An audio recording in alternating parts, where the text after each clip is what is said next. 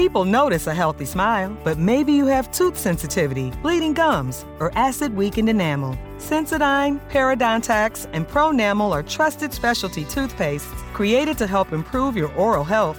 For tooth sensitivity, choose Sensodyne. Bleeding gums, get Parodontax. For acid weakened enamel, Pronamel is the toothpaste for you. Sensodyne, Parodontax, and Pronamel. Trusted specialty toothpastes to help bring home your healthy smile. Visit Ibotta to earn cash back.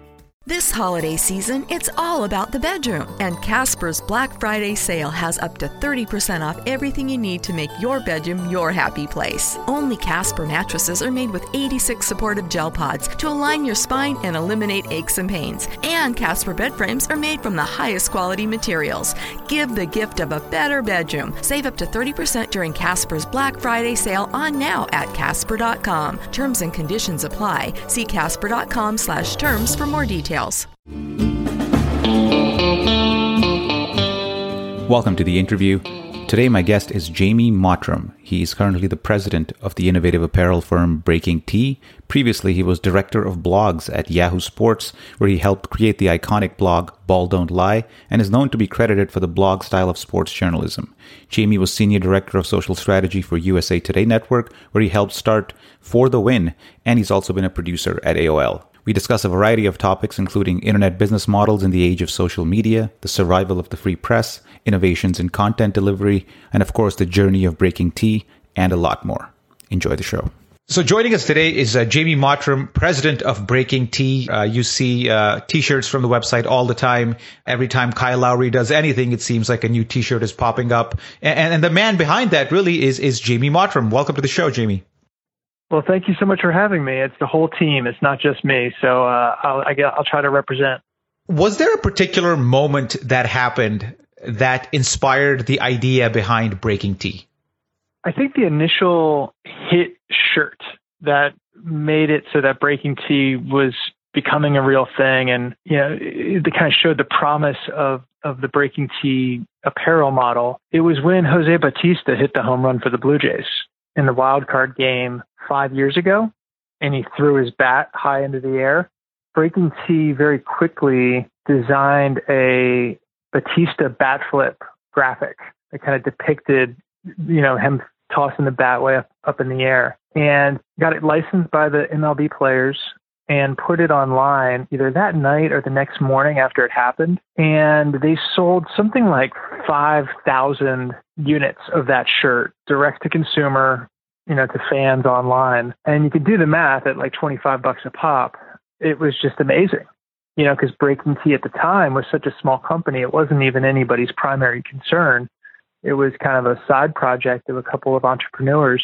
So that was the first big hit. And, uh, you know, we've, we've been chasing it ever since.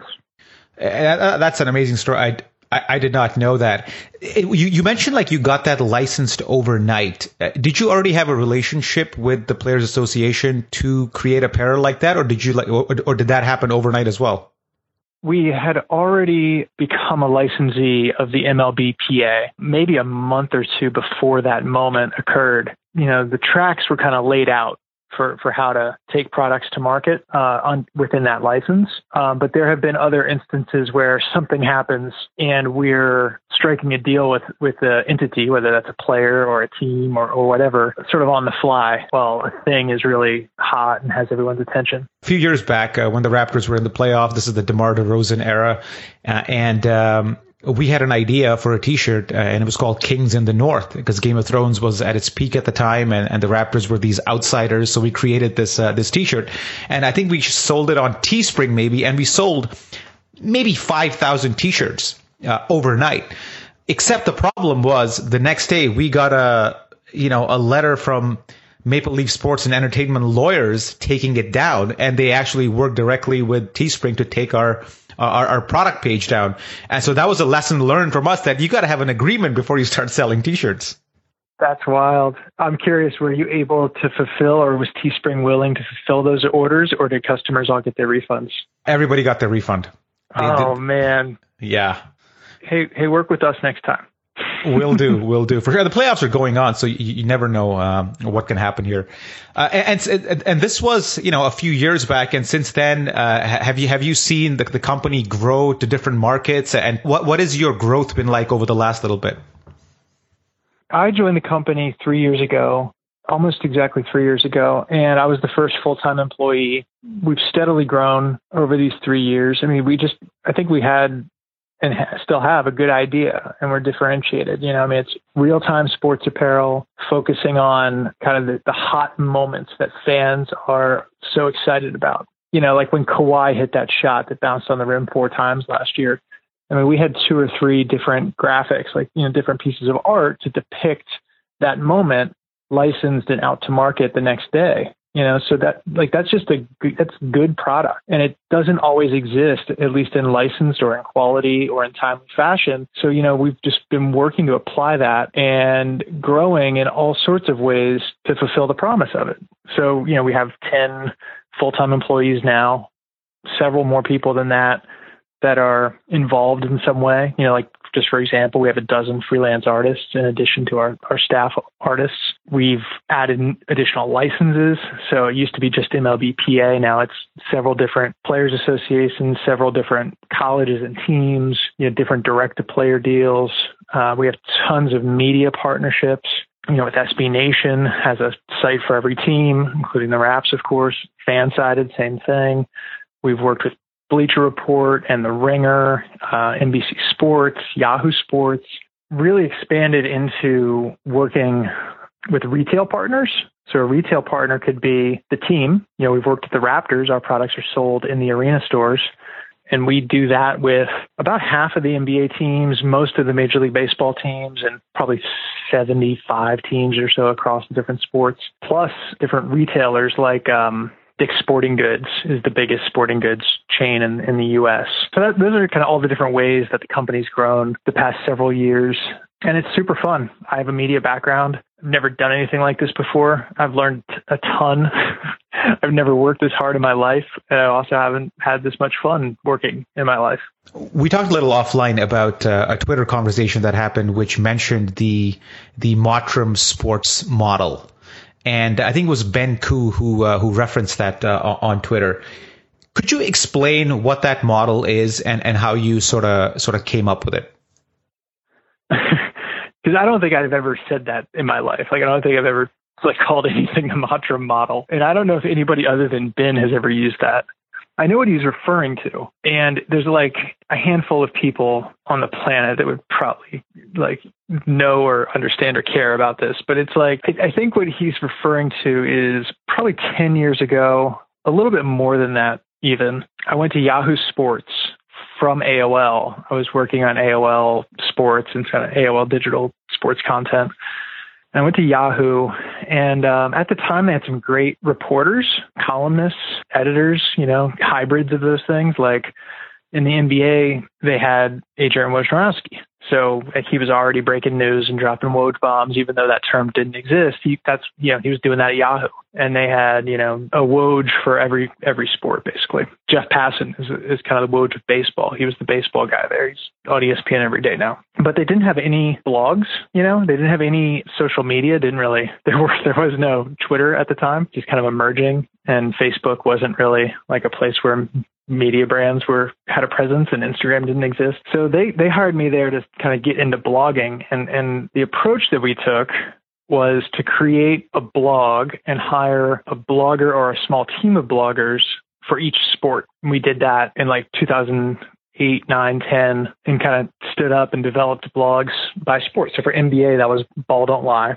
uh, for NHL it was Puck Daddy, and you know gave them these like fun brands and, and hired like really talented kind of up and coming writers. I mean, it was mostly text based content that we were incorporating a lot of like different media as well, but it wasn't like you know podcasts that that wasn't even a consideration. Video content didn't matter to us. We there was no social, so it was really about pure blogging. Raptors, famous Raptors celebrity fan and influencer uh, J.E. Skeets was the uh, original like ball don't lie guy, uh, along with Kelly Dwyer. So we did that and had a lot of success with it at Yahoo for like three or four years. And then it was kind of like it, it became replicated by a lot of the other major sports sites. So you'd see like NBC had like pro football talk and pro basketball talk, etc., And CBS had like eye on football, eye on basketball. And it was kind of the same exact approach. I, and so when Ben says the Mottram model and nobody knows what that is, well, that's what that is. I had never heard of the term as well. The pattern is definitely recognizable. And you mentioned Ball Don't Lie, which is something that I used to check. And once, uh, once those guys went, uh, went to their next thing, Ball Don't Lie kind of died. Is that a model that is sustainable to actually make money? Was that a moneymaker or was that a loss leader? That was a moneymaker because it was like a lean, mean blogging machine, like Jay Skeets or the Ball Don't Lie team. You know, together they're probably doing, you know, 10 good pieces of content every day that are kind of covering like all the biggest topics across the league. You know, back then, like I said, social traffic wasn't really a thing, but search traffic was. So they're getting, you know, a lot of search traffic. And then like Yahoo had a really big captive audience. One of my favorite quips from from then would be like yahoo.com is the number one page on the internet, like straight up, like number one. And I think Google had passed it at that point, but the delineation was it was the number one page that humans were curating every single day. You know, something happens in basketball, like what happened last night. I don't know. I'm just kind of trying to figure out something like, like Boban gives a great interview with the TNT guys. That is a really good piece of content that could be created for a blog and then put on the Yahoo homepage. And yeah, you could put anything on the Yahoo homepage or any like front page of any publication and it's going to perform. But this content would overperform. So you'd be getting that many more clicks and that much more display ad revenue as a result of the content just being that much more engaging versus like a typical game story or something. You know, that was working really well. We had like a really efficient team that was like growing audience, increasing traffic, making enough off of display to more than pay for the resources that were being applied. But this is also a context of like 10 years ago. It's also the context of like a much larger media org that probably was even then a loss leader. You know, um, if you're relying on display ads to, you know, drive your business, like you've got to be, first of all, you got to drive a lot of traffic, but second of all, you got to be lean. You know, you can't have a lot of overhead for that to work. And, you know, I think, I think that's what we've seen over the last however many years your traffic volume needs to be so high for you to solely rely on display advertising to actually have a team like you did at Ball Don't Lie and, and, and Yahoo Sports. In today's day and age, where it's a struggle enough to actually get people to come visit your site because a lot of the content is actually being consumed within the context of social media, whether it be Instagram, Twitter, or, or whatever it is. So even that display advertising part that used to generate revenue you have high engagement numbers, but your revenue numbers are down because people just aren't visiting your site as much. They're consuming your content, but really in platforms where you don't really make money. How do you, how do you reconcile that? I mean, you don't. That's the struggle. Facebook slash Instagram and even Twitter now, all of the content lives natively on those platforms in a way that the publishers aren't able to monetize. And in part, that's like the publisher's fault and whether that publisher is, you know, Raptors Republic or ESPN, we we collectively have been putting content on those platforms for 10 years.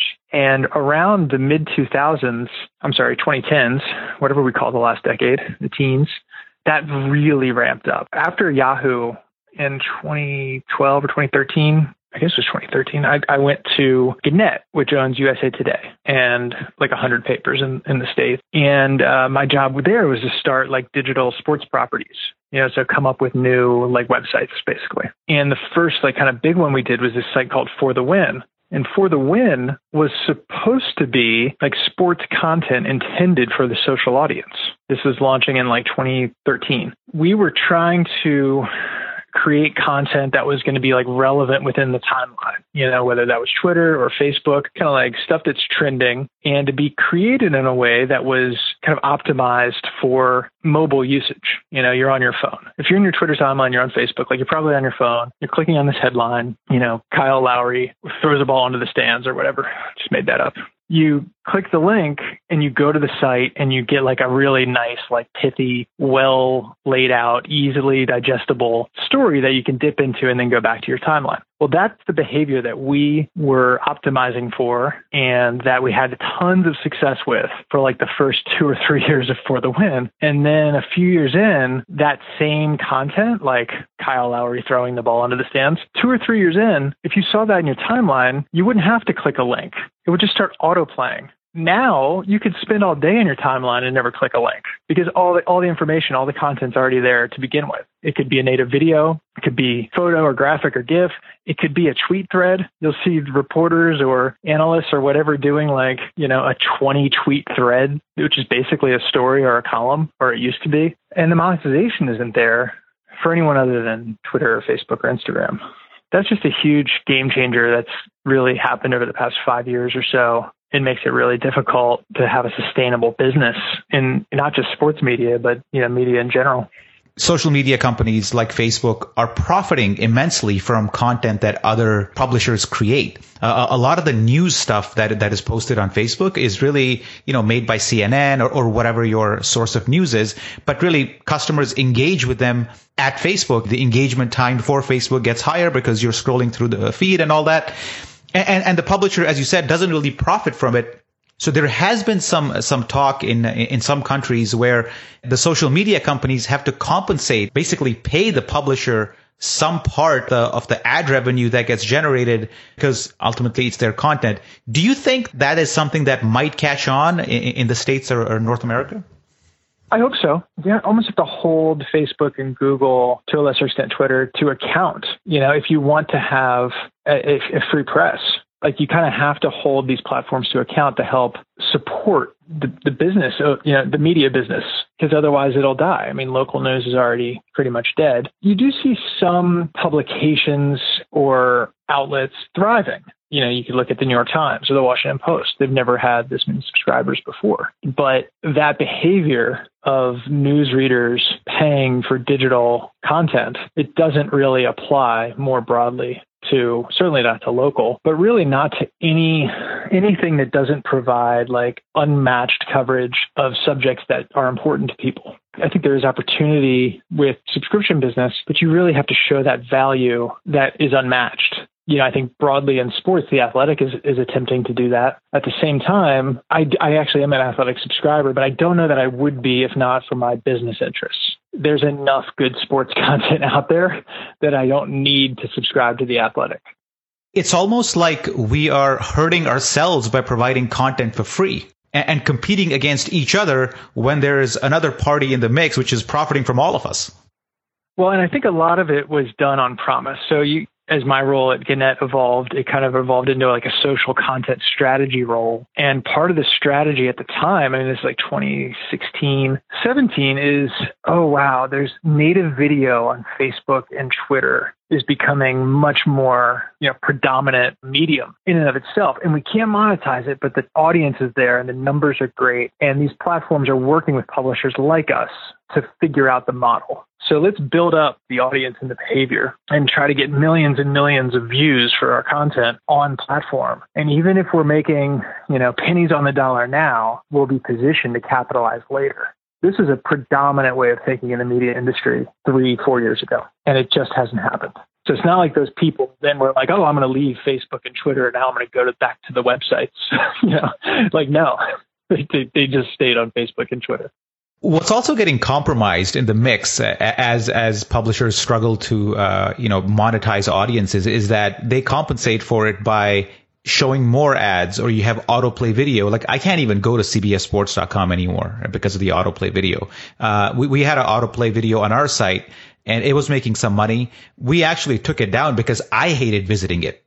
Like I was annoyed yeah. at the fact that that thing played every time, and I'm like, if I feel that way, imagine what the users feel. So we actually sacrifice some revenue just to just to get a, a little bit of better user experience. My least favorite thing, probably even more annoying than autoplay video, which I've kind of become accustomed to and or figured out like how to work around is when you visit a site and it asks you like it's on desktop and you it asks you if you would like notifications or like alerts from that site you know like desktop notifications from a site I don't know why. I don't know why you'd want that.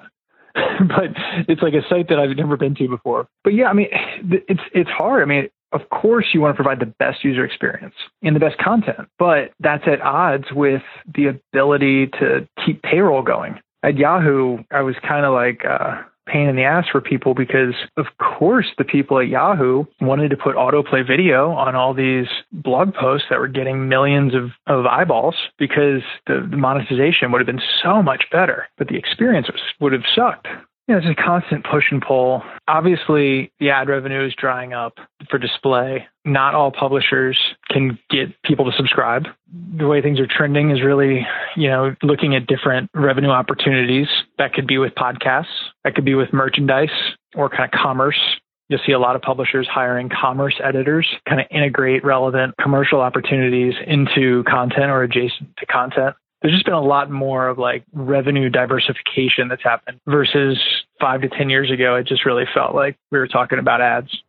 It becomes very, very difficult to actually sustain and maintain quality content. We also have talked about should we be going to a subscription model because we do feel we have a, very, a high Uh, level of quality in, in, the content we produce. But then at the same time, that, that almost is at odds with, with our ethos as a site, which was always supposed to be a community driven site open to every Raptor fan and slapping a, a, a paywall in front of it doesn't, doesn't jive, it doesn't jive at all one loose trend is almost like that it's like readers are supporting the cause. It's almost like a charity aspect to it. I personally am paying for different newsletters or websites or things that I could do without, you know, on subjects that I care about. But I acknowledge that there's really no business model there. So I can give five dollars a month or a dollar a month or whatever, almost as an act of charity. You know, it's, it's a messed up place to be in. you know, it's like it's it, it's almost a public good for the government to legislate that platforms would need to share profits with publishers. You know, that's sort of what I'm talking about. But on the individual kind of consumer level, that's a behavior that I see. I see people say, "Yeah, I subscribe to the paper. I don't really read it, but you know, I don't want to see it go out of business." There was one uh, one website which was fairly innovative, I, I thought, uh, which is uh, the Players Tribune, uh, which took a different take on things and had players directly writing content. It's heavily uh, editorialized, and probably there's some ghost writers there. But but at the end of the day, it, it when it's published, it's coming from the player's mouth, and you can actually quote the player uh, based on what's in the article. When that came out, how did you? What was your reaction to that concept? I thought it was cool. And I thought like once a month or maybe more frequently, maybe sometimes less frequently, they would publish something just truly awesome. Like one that I remember reading was like Quentin Richardson wrote a first person piece just about like his life, like the story of his life and coming up and kind of becoming like a young basketball phenom. It was, it was terrific. Or like Kevin Durant might announce where he's going next you know, I'm signing with the Warriors or whatever. Like that was really powerful and, and would be really valuable from a business standpoint, but it was few and far between. So it always struck me that like they didn't really have a way of filling the gaps between those tentpole stories that they would have that they would publish periodically. And then furthermore, they had what seemed to be a pretty big they had a lot of overhead. I mean, I've been to their office or what was their office in Manhattan, and it ain't cheap. Uh, it was really, it was really nice, and there was like an indoor basketball court and like a cool, trendy like bar scene adjacent to the court, and all this stuff that like you know pretty well funded. Isn't Derek Jeter behind that one? They had Jeter, yeah. I mean, there was actually a great thing that I think somebody at For the Win created, which was like a Players Tribune org chart. and it was because you know how like they'd have somebody publish something, you know, it'd be like Kevin Durant publishes his piece, and his title would be like executive editor Kevin Durant, or like, or like you know Steve Nash publishes something, and it's like you know assistant managing editor Steve Nash. So we had like a whole a whole uh, org chart. But yeah, I mean they were they were really well funded. But you know how long ago did that start? You know, several years back, and I think they just you know they were kind of upside down to begin with and never really got it right. Is there a, any particular model that you look at right now out there, or any site that you look at and you go like they're getting it right, like that that that may be the next template that that go, that goes into mass production across the board? Yeah, I mean, the one you always see mentioned, unfortunately, is Barstool Sports. that's the one that people are like, man, everybody's struggling, but they're thriving. And that's tough. I mean, and I almost don't even consider them to be sports. It's like this kind of weird lifestyle. I guess it's comedy brand. I don't know. But they they do some things where like they can get their audience to pay for things. They can get their audience to pay for merch. They can get their audience to pay for subscriptions for events. It's very tribal, you know, and it kind of transcends sports. It's like so that that that to me is a kind of unique and not one that could be easily replicated, even if you wanted to. But I was just talking to, earlier today about uh, a company, you know, small and, and growing, baseball focused. Have you heard of john boy john boy Media? I know. So Jomboy I, I might be misspeaking, but I mean, in broad strokes, like basically, I think it was this guy who's a Yankees fan, and he would like kind of take videos of things that occur, like notable things that occur on the baseball field. Like, say there's a, a manager gets ejected, or there's a fight, or there's just like a crazy play or sequence in a game. He does like a voiceover video analysis of those things, and he's really funny, but also really insightful kind of started doing that on social and just gained so much popularity. I think like he started a podcast out of that, and now like he's gotten found gotten a little bit of traction, and now is and was he was entirely Yankees focused but now he's kind of broadened the reach to be all baseball and has several different people on staff and like a small office in New York. And they're doing, you know, podcasts and YouTube and merch and still very active on social. And it's just like good content. and they seem to have struck a chord and found an audience. Uh, to me, it's like, yeah, that that's very very modern. You know, it's very diversified. It's not. It, it's very distributed. So it's not just diversified in terms of revenue streams, but it's distributed in terms of like platforms and ways that people are, are finding the content. And I don't know. I just like it. Jomboy Media. I could see it happening or something like that happening in basketball, football, hockey, etc. Yeah, I'm just checking out right now, and it, uh, it, looks definitely something unique, something new. I mean, whenever there's saturation in any market, there's always opportunity for innovation, and and sounds like this is something certainly something different. Uh, let's go back to the athletic a little bit. For long form journalism, like if you if you are writing, you know, in depth basketball analysis, it, it, takes a lot of time to uh, to create that content, as you know. Is it even possible to spend that much money without having a massive audience? And I'm talking millions. Are, are we almost like forced to try the subscription model because that's the only thing that economically makes sense anymore? I mean, I'm not a huge NBA guy, but I'm I'm into the NBA. You know, like I read Zach Lowe. How about we'll use Zach Lowe as like a barometer? yeah, he's writing pretty in-depth and or wonky pieces. You know, a couple a week or a few a week, whatever it is. And uh, generally on the NBA overall, I, I I don't need too much more than that. And I think that's kind of a question is like, how much do people need? Even though, you know, the industry seems to be struggling, is struggling. Workforces are diminishing. Um, revenues are going down. There's still like way more content available now than ever before. And it doesn't matter like what you care about. There's unless maybe you're talking about local local news. There's more there's more available than ever before. So what is the market demand as well? It's not just like the business model. It's also, you know, what is the demand for these really meaty pieces on on the same subject. You know, I, I think in some cases, like it's never ending. Like there's a never ending desire to learn more about the Raptors for certain people. There's a never ending desire to learn more about the NFL for certain people. And those people will pay, but that's a niche audience.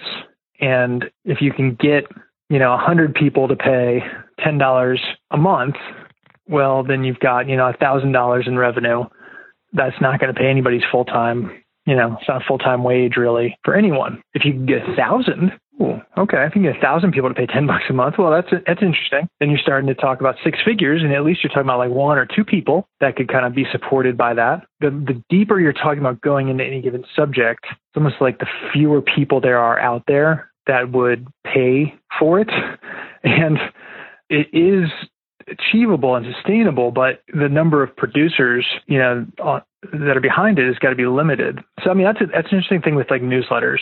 You've got to be awesome at covering the subject, and it's got to pretty much just be like you or a couple other people, uh, and it's got to be a subject that enough people will care about. Charity, it is. Charity is. Well, sometimes a lot of this also feels like audition for like the athletic or some other publisher to say, oh yeah, well they, this person has some traction on their own. We're going to gobble them up. Yeah, and, and that's happened to us. I mean, uh, a lot of our writers have been poached by uh, you know companies with deep pockets, and and from their perspective, it's easy pickings, right? Because they're offering a salary, probably you know whatever the salary mm-hmm. is, it's more than what we're offering, and at this point, they can kind of like it's almost like we're parading our, our, our talent in front of the big fish and saying, pick whatever you want, and guess what? You don't have to pay us anything when you poach them. That's right. Mark Cuban, uh, a while ago, and I'm talking like five, six years ago, I think, uh, had written a blog, and he uh, and he described the situation really well. And he was talking about the daily newspaper, which uh, you know, like your Toronto Star or your whatever your local newspaper is in Wilmington. And, he goes that that will never die. And he made the same point that you just made uh, a couple of minutes ago, is that it's what you need for the vast majority of sports fans they just want a high level recap of the game, the score, who played well, who didn't. And that mm-hmm. satisfies them more than enough. And sometimes I think we're in the business of making the mistake that people care more than they actually do. And you gave the example with yourself of uh, of reading Zach Lowe and how that's more than sufficient for you. Now, let me mm-hmm. let me ask you this question: If Zach Lowe went behind a paywall, would you pay for it? I feel bad saying this but no. so, yeah, I guess charity it is then. Uh, the, the but also Zach, but also Zach, like ESP, like there's special cases, like New York Times and Washington Post earlier, special cases. Like their model is hard to replicate. ESPN's model is hard to replicate because ESPN is basically Netflix. How, how, what do you mean by that? Could you explain that one? People will pay for ESPN streaming. Like they will pay for ESPN's live programming. And Zach Lowe and everyone who works at ESPN.com is in support of that. like anything that happens at ESPN is not really replicable by any other sports outlet because they don't have this gargantuan business that's based on live TV slash live streaming like ESPN has. And, and also, I mean, ESPN is so big that I mean, you could have like departments losing money, which they've had for for years, which are compensated by departments that are making money. I mean, the cable TV business now it's going down finally after after after.